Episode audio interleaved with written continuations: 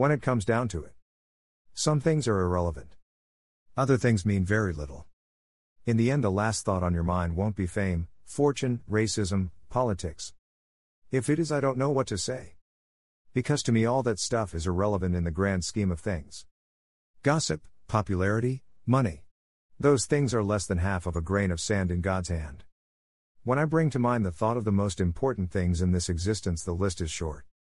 Important things God, family, love, you. I can't emphasize this enough because I believe it to be true. Don't let the hate of the world distract you from the love of God.